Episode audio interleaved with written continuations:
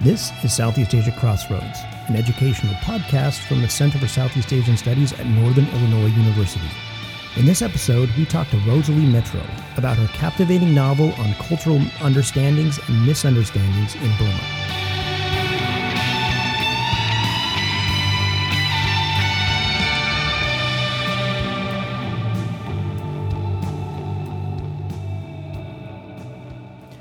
Good afternoon and welcome to another episode of Southeast Asia Crossroads. I'm your host, uh, Eric Jones, and with me in studio is uh, Dr. Rosalie Metro. Thank you for joining us. I'm glad to be here. Yeah, happy to have you uh, back on our campus, uh, a frequent visitor of the Burma Studies Conference, among others. Is that right? That's right. And uh, um, not too far away at the uh, University of Missouri, in there in the Department of Education. Uh, she's here to talk about uh, a really great novel that uh, um, is. It was published. When when did it finally? When it was published? How long has it been um, out? About a year ago, in March 2018. And this uh, this novel is "Have Fun in Burma." Um, and so again, thanks for coming in. And then uh, we, uh, if you if you if folks who've read this, I think uh, they'll they'll a lot will resonate, and if they haven't, I think you've did a good job of helping us raise some questions um, uh, about this. So so maybe to start off, uh, what what got you interested in in this topic in in maybe Southeast Asia in in Burma in particular? I got interested in Burma as a young person. Um, when I was in college, and I had actually done a study abroad in Beirut, Lebanon, and it was my first time leaving the U.S. And first, really, first time leaving the U.S. was to Beirut. yeah, it was a real eye opener. Um, I don't know what I thought I was doing, but I went over there, and it was just amazing, and I really got a sense of. Yeah. Um, what it was to be an American, which you can't really realize if you're in the U.S. I, I think I, I, say that all the time. You don't really know who you are until you out of that context and seeing how others are seeing you. Yeah, exactly, exactly. Um, and then I came back from that experience very politicized and very interested in um, countries that I perceived that needed to be freed. So this was the era of like free Tibet and free Palestine, okay. free Nigeria, and um, I like I just, you for that countries you I perceive them as needing to be free. yeah, right, right. So it was like the dawn of the internet, and I was just googling around, and Free Burma came up, and I think I'd seen the movie Beyond Rangoon when I was a teenager, and okay. so I had the story in my mind, and um, so you wanted a good cause, and you found it. Yeah, Burma really fit the bill. Um, so I was living in Portland, Oregon, and I met some Burmese exiles, 88 generation students, and oh, okay, yeah at that time, I was um, picking what to specialize in in my degree in history, and so I ended up specializing in the history of Burma. Awesome. Um, so, so how did how did you um, flash forward to you writing a novel about uh, uh, this? How did uh, is it is it autobiographical? What uh, uh, how do we get to a novelization of life in Burma? Yeah, so um, it's definitely not autobiographical, although I have some similarities with my main character. So um, the book is about a young woman, Adela Frost, who's just graduated from high school, from an elite prep school in the Northeast, and she decides to spend a summer volunteering in a monastery near Yangon. And um, at the same time, she's this is in 2012, so the violence in Rakhine State was just breaking out, um, and she's kind of trying to make sense of the news reports that she hears, and also trying to figure out what the people around her think about this conflict. And she is very well intentioned, and she wants to help and intervene in some way, and so she comes up with a plan, and um, her plan does not go exactly as she wishes that it would have.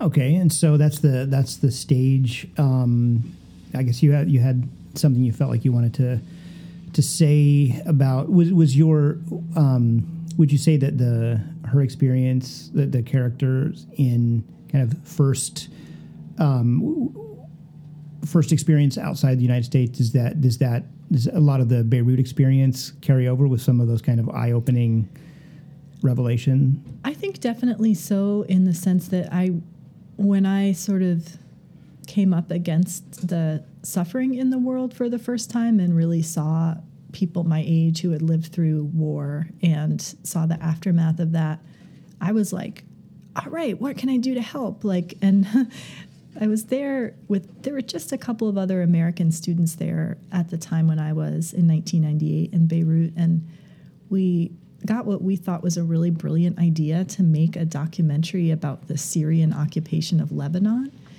And so we started like going around interviewing our friends who had been detained by the Syrian secret police. And um, yeah, like we just had no sense that that was going to put people at risk or that it was something that we had no business doing. And so luckily, um, this professor who we told about our brilliant idea um, brought us into her office and we were like asking for her help. And she, she was like, shut the door and then she said, You're not going to do this. And and then she said, Why do Americans always just think they can fix everything?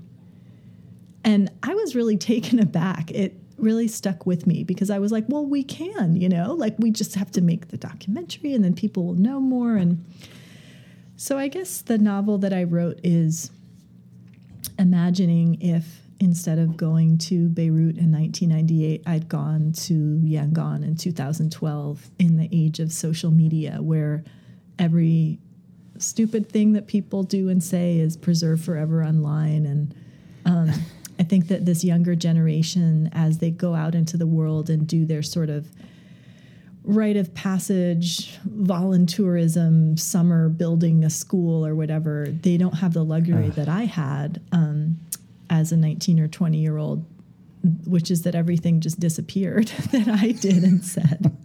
It, you're you're giving me like sort of like chills. I was thinking about like what if you know like my from the you know early '90s my it's like like what I thought were profound impressions about Indonesia had right if, if those if those were um, thank God they don't exist. They just or the or the not even they were they were well intentioned, but yeah, um, it's pretty cringy. Like imagining mm-hmm. um, what I what I thought I how I thought I'd like cracked into their thought worlds or something, and right. um, that that particularly, and then and and uh, and a lot of what and we'll get we'll get into this, but your your novel uh, does a really impressive job of trying to think through. Um, uh, what it's like to try to do that and to fail to do that and and maybe not to do that um, and some of those choices. So so you're you're a, you're an academic you're a scholar professor at university. Um, why write a novel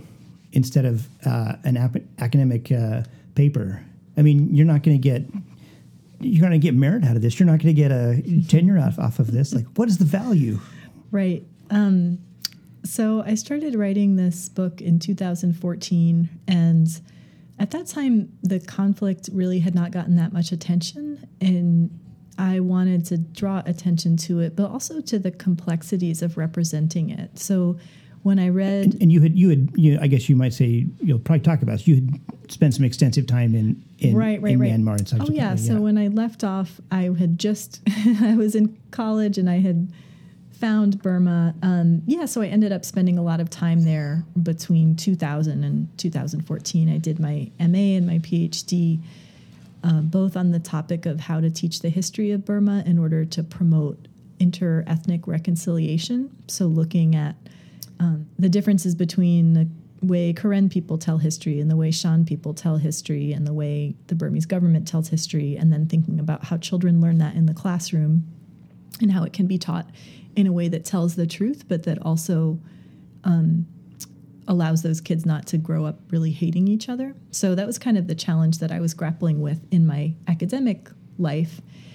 And um, by 2014, I was living in the US and working at a university. And um, I had young kids, so I couldn't really travel to Southeast Asia. So I was just reading about this conflict in the news and I wanted to respond in some way, but you know, I couldn't like go to a refugee camp and do an investigative report. And um, I felt like journalists and academics were doing a good job of documenting the crisis. but I was also really pa- fascinated by the polarized perspectives on it from the Western media and then from journalists inside Myanmar who were um, taking a really different perspective. Um, so I didn't want to jump into the fray and kind of make an argument. I wanted to more create something that could help people reflect on how the arguments were being constructed. Um, so, so a novel helps you not to have to create this thesis statement that Yeah. has to be marshaled. What a relief. yeah. I mean, that's what I hate about academic work. It's like I always end up arguing for things. And by the end of my argument, I'm like, I don't even believe this, you know? It's like, so um, I found that the creative form just offered more points of entry to more people. And that it, you know, you can't agree or disagree with a novel, it's a story, and you can Right. respond to it. Good point. Okay, so how did how did your you're you're looking at um, uh, education in the ways that uh, the historical memory is is is, is taught and thought about in in in Myanmar. Um, how did how did your research on, on Burma and, and, and other aspects influence what you you're writing in the novel?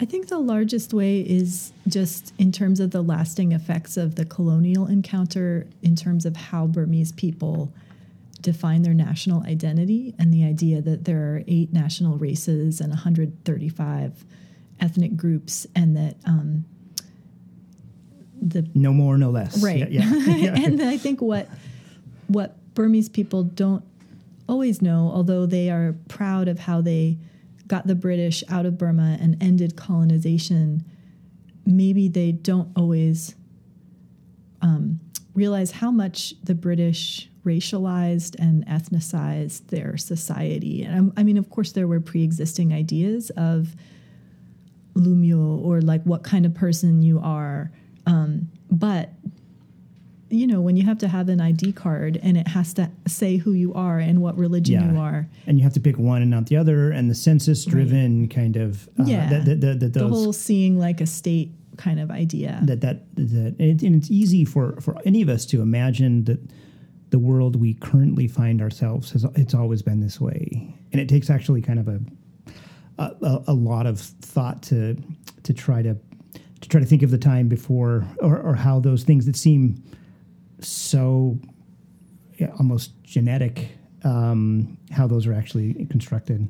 Right, right. And so I think there's the lived experience of how people see feel their identity and then there's the historical construct, construction of identity and those are two different things. Um, I had also through my years working with people from Burma um, met Rakhine people and made friends with them and also realized that they tended to have some pretty deep seated prejudices against Muslims. Um, and I realized that because I was in uh, Chiang Mai working in a youth organization um, on 9 11. Oh wow! And I, you know, I was talking to my friends about it, Burmese people from all different parts of the country who were living in exile in Chiang Mai. And my Rakhine friend was like, well, Muslims are just really bad. You know, we, we've known that for Oh, like like commiserating with you or yeah comforting. yeah and i was like my that just wasn't my political orientation you know i was much more like critical of america and what the us had done to um, create this hatred against the country and but yeah he saw things in pretty clear cut terms and that was very surprising for me but it um, as i was writing this novel i thought back to that a lot that although you know the conflict has intensified a lot it's not a new idea that Muslims don't belong in Burma. It's it's a very old idea, um, and it has kind of a long and twisted history. So, um, you, you know, you, you you mentioned that you had you formed friendships, and you and and I, uh, as you were, uh, and, and, and, and another uh, audience member relayed the same. I, I have very similar and ongoing um, discussions with friends of mine from Myanmar, and we have we have regular groups of, of students from Myanmar high school and university students who are on exchange programs who are here for for you know a month or more. So in, in they're they're here for a while, and you get to know them, and they're these you um, very smart, very very interested, um, and well educated. Um, and what you you you make the kind of assumption that they would share your your thoughts about um, maybe human rights or, or or other things, or how this situation, uh, race, race and ethnicity, are perceived, and then it becomes uh, uh, that kind of realization that it's it's uh, people see things in very uh, people that people that you like. It reminds me of kind of the, the election of Donald Trump. That there are people you have and friends who you realize that you know that it's possible for them to see the world in, prof- in fundamentally different ways. Was For that a, was that a was that a hard realization for you? I know it's been for me. Yeah, definitely. And I mean, I think it really influenced me to write this book in a way because um, I wanted to look critically at how I was perceiving the conflict. You know, I, I see it um, basically as the Western media portrays it that the Rohingya are victims of Buddhist extremists. And not that every Burmese Buddhist, you know, wants to do violence, certainly not. But um, that's kind of my general interpretation. And I think longtime friends of mine from Myanmar who, you know, we agreed about um, the SLORC and the SPDC and the military regimes, they're really on a different page about this. And not maybe in an extreme way where they're saying, oh, all Muslims are evil. Um, they're not a caricature. It's just that their views are more complex and informed by their experiences. So I'm trying to sort of hold on to, in some way, what I feel is right, um, Right. but without clinging to that so much that it blinds me from seeing other people's perspectives. Were you afraid of, of offending of offending people in uh, in Myanmar? Definitely. I mean, I think there are a lot of people from Burma or um, maybe Burmese Buddhists in particular who would find just the idea that I would write a book like this very offensive. Um, and that's something that I struggled with. So I thought, well, should I write this book? And if I write it, should I publish it? And what are going to be the consequences of that? Like like I've had Burmese friends say, is is that all you want to talk about? Is that the only thing Right. Burma is to you? Like Right, right, right. Yeah. And I mean, I think that's point taken. You know, there's so much suffering going on in the country. And just the way 10 or 15 years ago, if you brought up Burma, people would be like, Aung San Suu Kyi. Today, they're like, Rohingya, aren't people being killed there? Um, so it's a lot of people do have kind of a simplistic view of it. But yeah, definitely, like, I worry about causing offense or about hurting people in ways that I don't intend to. And I tried to deal with that um, partly by asking Burmese friends to read drafts of the book as I was writing it and to help me just see what I couldn't see because of my blind spots um, and because of where I'm coming from. But I know that that's it's not a foolproof process, and there are still things in there that um, could be upsetting to some people. But I think one thing that Burmese friends did encourage me to do was put in details about Buddhists who helped Muslims. Um, that that's a Okay. really important part of the story. so it's not a one. It's not a. It's a multifaceted approach rather than a. Yeah, and that, um, you know, like there are monks and monasteries who sheltered Muslims during these conflicts and who protected them, and that's not a part of the story that's often told. And so I wanted to be sure to have that in there.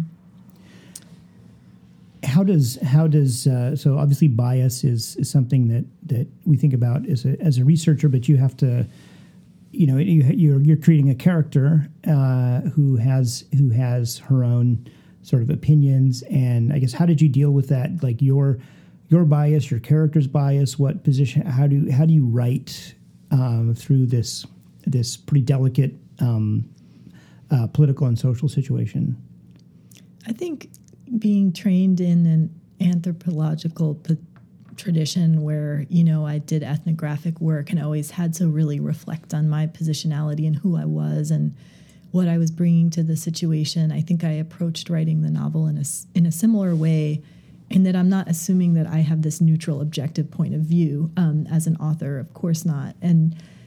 I think that's part of the reason that I chose to write in a close third person point of view. So the reader is inside Adela's thoughts and feelings inside my main character, and I don't get inside the heads of my Burmese characters um, because I didn't think that I could do that ethically and convincingly. So the world of the novel is is through how she's imagining the the Yeah. situation. you know, she hears what she hears and she sees what she sees, but that's always through her lens or filter, and that's really all the reader has access to, and then they can bring their own life experience to it as well. Um, but yeah, I hope that by writing that way, it makes it clear that I'm not positioning myself as an authority on the situation or someone who's saying, who's trying to, you know, do that classic thing that colonists have done for years, which is like, let me tell you what's really going on in your country. Yeah, and, and the the the novel, it's um, like a, like music or a painting. It is uh, there are it's open to much many more interpretations. It it's uh, you don't you know the the the auth the the reader can have come to different conclusions. Uh, did you have you found a difference between um, American audiences and, and Burmese audiences as they as you get feedback? Um, definitely. I think that in the US, most often people's reaction is like disbelief that Buddhists would do anything bad or violent. You know, it's like Yeah. people think that Buddhists are these little teddy bears, like the Dalai Lama, and he's so cute and he just wants happiness for everyone. And um, I think a pretty simplistic view of Buddhism. I, I had a, I had a undergraduate kind of world history teacher, and he said, uh, you know, he was sort of um, going on about sort of the the sort of World War One, World War Two, and the death toll of it uh, that you know in, in the West especially that they caused, and he said, you know, and. and uh, a war has never been fought in the name of Buddhism. and I remember thinking, just having having done some reading about like Thailand and and, Yeah. and Burma, thinking like, you know, uh, I, you know, I, I didn't have the courage to raise my hand and say like, you're really wrong. Um, Yeah. But uh, yeah, but that that is a that's an interesting, and I- and I think that like, I, I remember in in people have this idea about Cambodia when they go there. They're thinking like, how can these happy, smiling people have committed? You know, it doesn't make it doesn't make sense. There's this. Right. And, and, and the way that it, it, takes it takes some years for you to realize that, that that's a that's a really paternalistic view. I mean, Right. you, you think you're being nice by saying like Yeah. these are sweet, but you, but you're actually infantilizing these people and not allowing them to be good and evil, just as complex as you are. Yeah, yeah. I mean, the whole idea that there's a national character, um, you know, like, th- which is another British thing, like the Burmese are this or the Karen are this. It's Yeah, obviously, inscrutable. yeah, right. and of course, I mean, culture has an influence on the way that people are. It's not like there aren't commonalities across nations or groups of people, Right, but, but but the Burmese mind Right. is like yeah, Right, right. is not a very useful category of analysis. Um, yeah. So uh, tell us about. So this is a it's a it's a great read, and and what are um, what are the other novels and the other things that that influenced you? Where did you uh, draw on for inspiration? Um, I would say my main inspiration is E.M. Forster's Passage to India, which is a book that I read for the first time um, when I was in Southeast Asia as a young person. And it's about this young woman, Adela. um, so I took the name for my main character, but she goes to India and she says, I want to see the real India. And when I read that line, I felt like really seen by the author. I was like, how does he know what's going on in my head?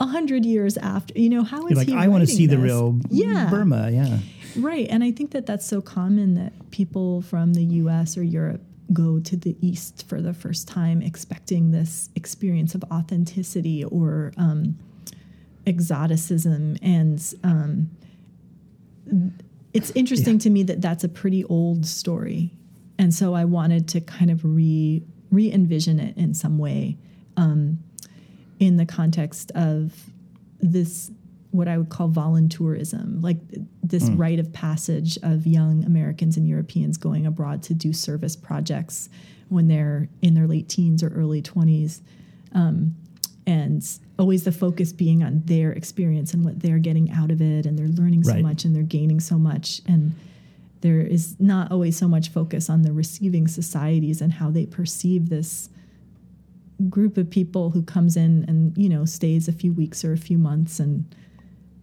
goes back home my my daughter and I traveled in Southeast Asia in January, and and uh, she graduated university, and we on the airplane we watched uh, the beach with Leonardo DiCaprio, Yeah. and there's and there's this if you, you know the movie, you know there it's it the the beginning hinges on he's like he doesn't want to be like those other.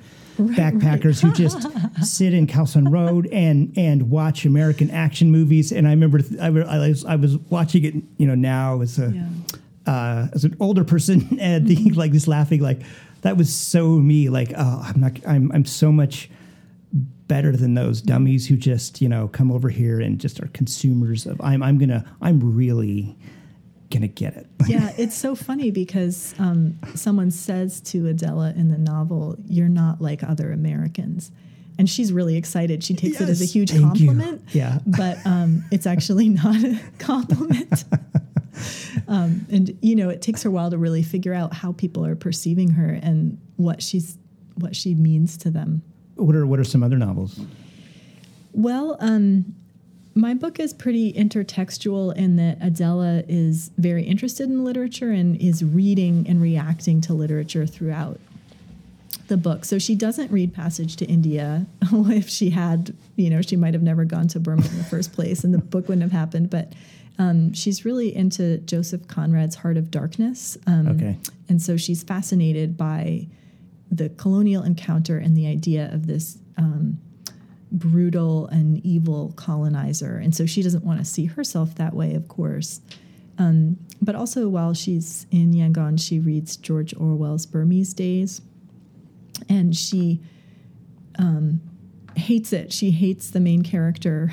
And um, she thinks it's really poorly written, and she would have written it differently. And she's just very frustrated by the way that the encounters between um, British and Burmese characters take place. And she's sort of pushing back against that and thinking, well, isn't it possible to really have connections across cultural divides, or does it always have to be this way? so she's she's properly woke um, do you want to do you mind giving us a, a, a little reading if we if we Yeah, if we sure. read a selection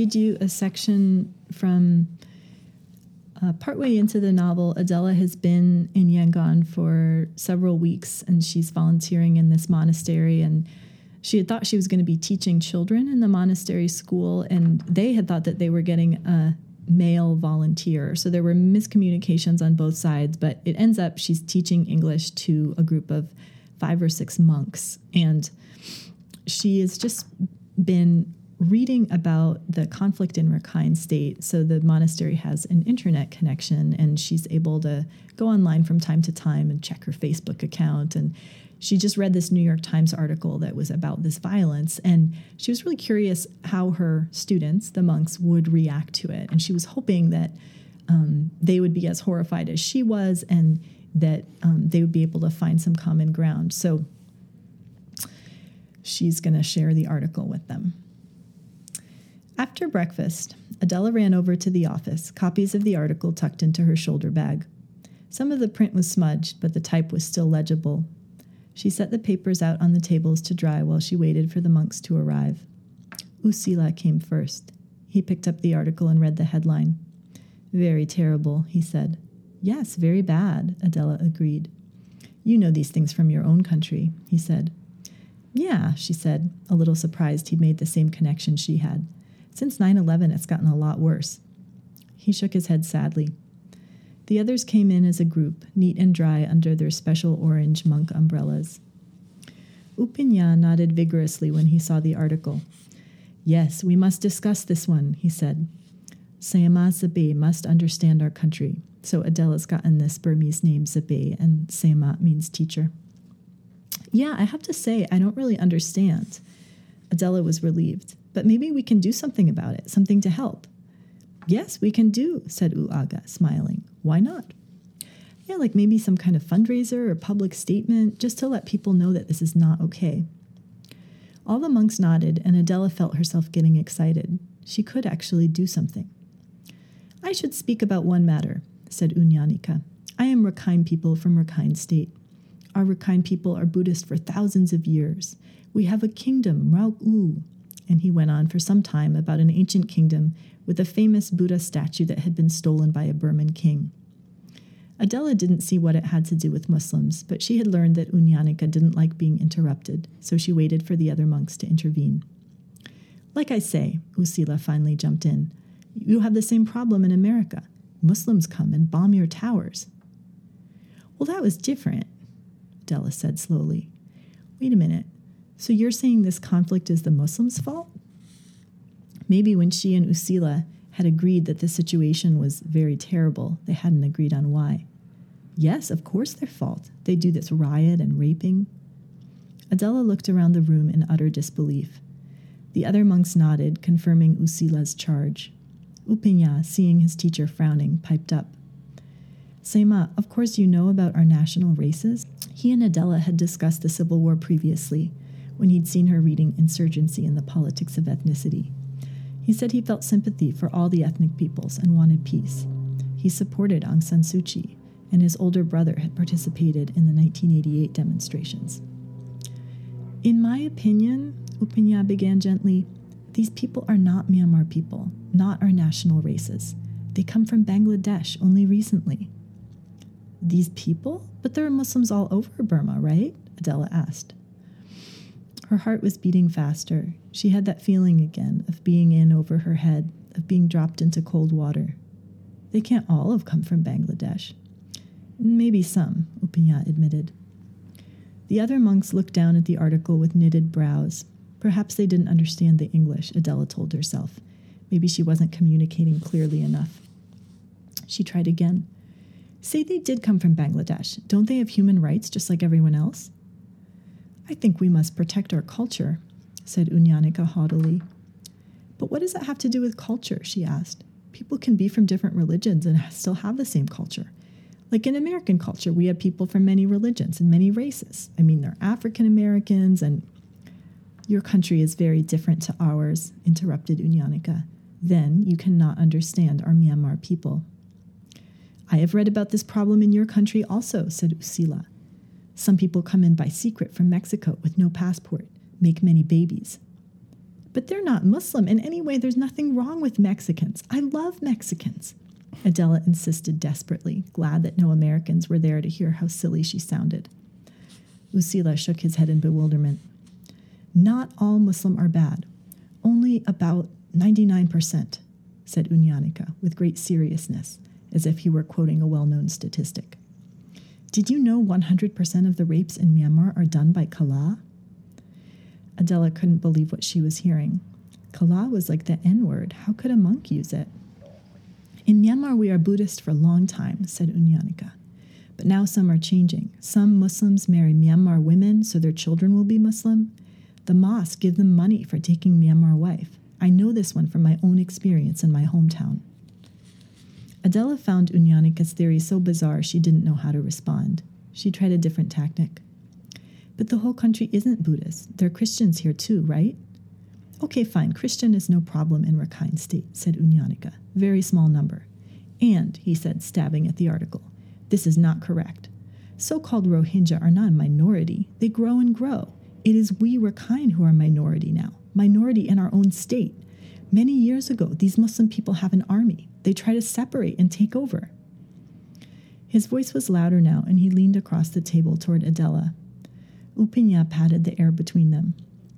Sayama, I know it sounds strange for you. You come here just some weeks ago, but we faced this problem a long time, no? They're not a problem, they're people, she gasped. Zabe has any Muslim friends? Unyanika demanded. Well, she searched her memory. There was that freshman in her phys ed class. Yes, yes, I do. And all of my Muslim friends are very nice, very kind. Unyanika practically shuddered with disgust. Then Uaga jumped in, smiling as he exclaimed that Muslims only went to stores owned by other Muslims. Adela was shocked.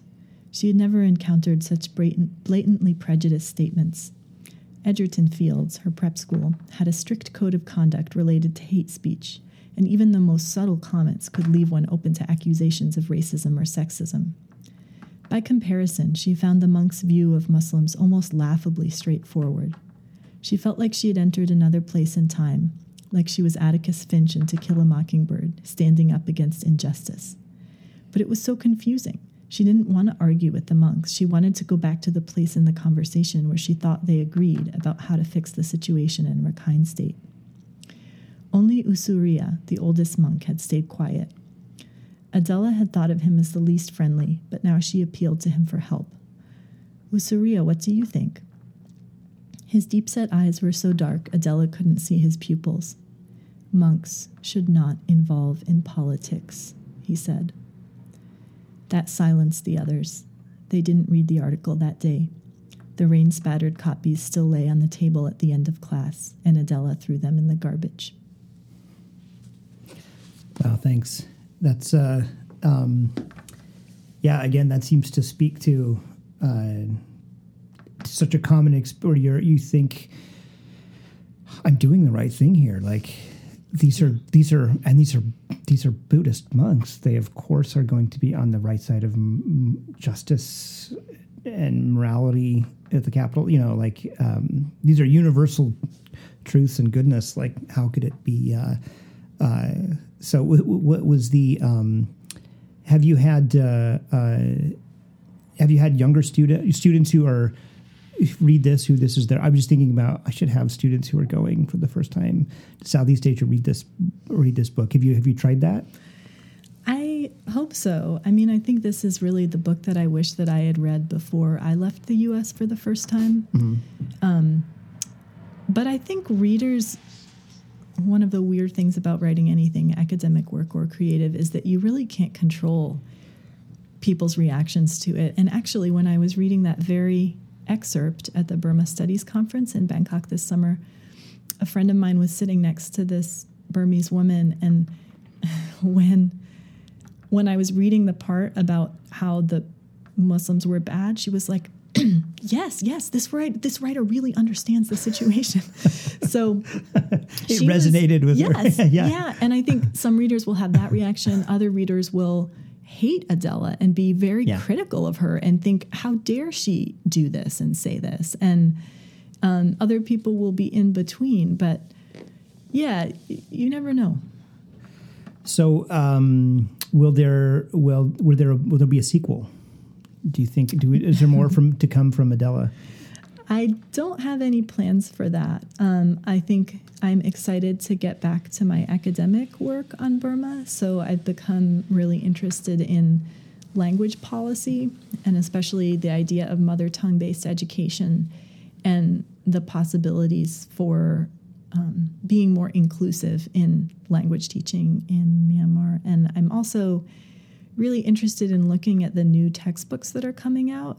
So my dissertation was a lot about um, the existing textbooks and the issues or problems with them, and now there are these new ones that I'm comparing and examining, especially for how they deal with national identity. How, how much? How, we we need to have you back for a separate podcast. I'm really interested, but just to, yeah. just a little wet wet our appetites. How many how many textbooks? How is it, it? Is there a central authority over the, the same textbook that been used, or is it regionally defined in Myanmar? Well, it has always been very tightly controlled by the central government. So the curriculum is just textbooks. And for years, you weren't allowed to bring any book into a school that wasn't a government textbook. Um, okay. now there's a initiative for regional curricula which are being developed and which would be used alongside the main textbooks in government schools so that process is moving forward but also the textbooks themselves are being rewritten teachers guides are being developed new a whole new um, life skills curriculum and civics and morality textbooks have been written and yeah. It, but it, the process is very piecemeal so different intergovernmental or non-governmental organizations are overseeing the curriculum at different levels. So JICA is doing the primary curriculum and then um, there's another organization doing the high school curriculum and um, so it, and then the MOE, the Ministry of Education, has to approve all of it, which is a tough sell sometimes because I think the people funding this reform process, their ideology doesn't always coincide with the government's basically. And what ends up in the textbook is an interesting mixture. A compromise that's not of always old and new. Yeah. yeah, a real hybrid. Um, well, where can uh, folks want to get their hands on uh, Have Fun in Burma? Where should they go? Um, you can get it on IndieBound, which is um, an independent online bookstore. You can also get it on Amazon, but I never like to direct people there first. Um, you can probably get it on Northern Illinois University Press's website as well. Um, I'm very thankful to them for publishing it. Yeah. Yeah. Well, um, uh, on behalf of the university, let me thank you for coming to, to, to share it with us, and uh, we look forward to uh, talking again. Thanks. Thanks so much.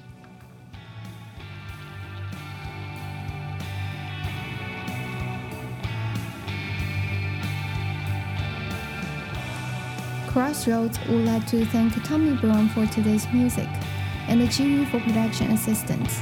谢谢您的收听，我们下次再见。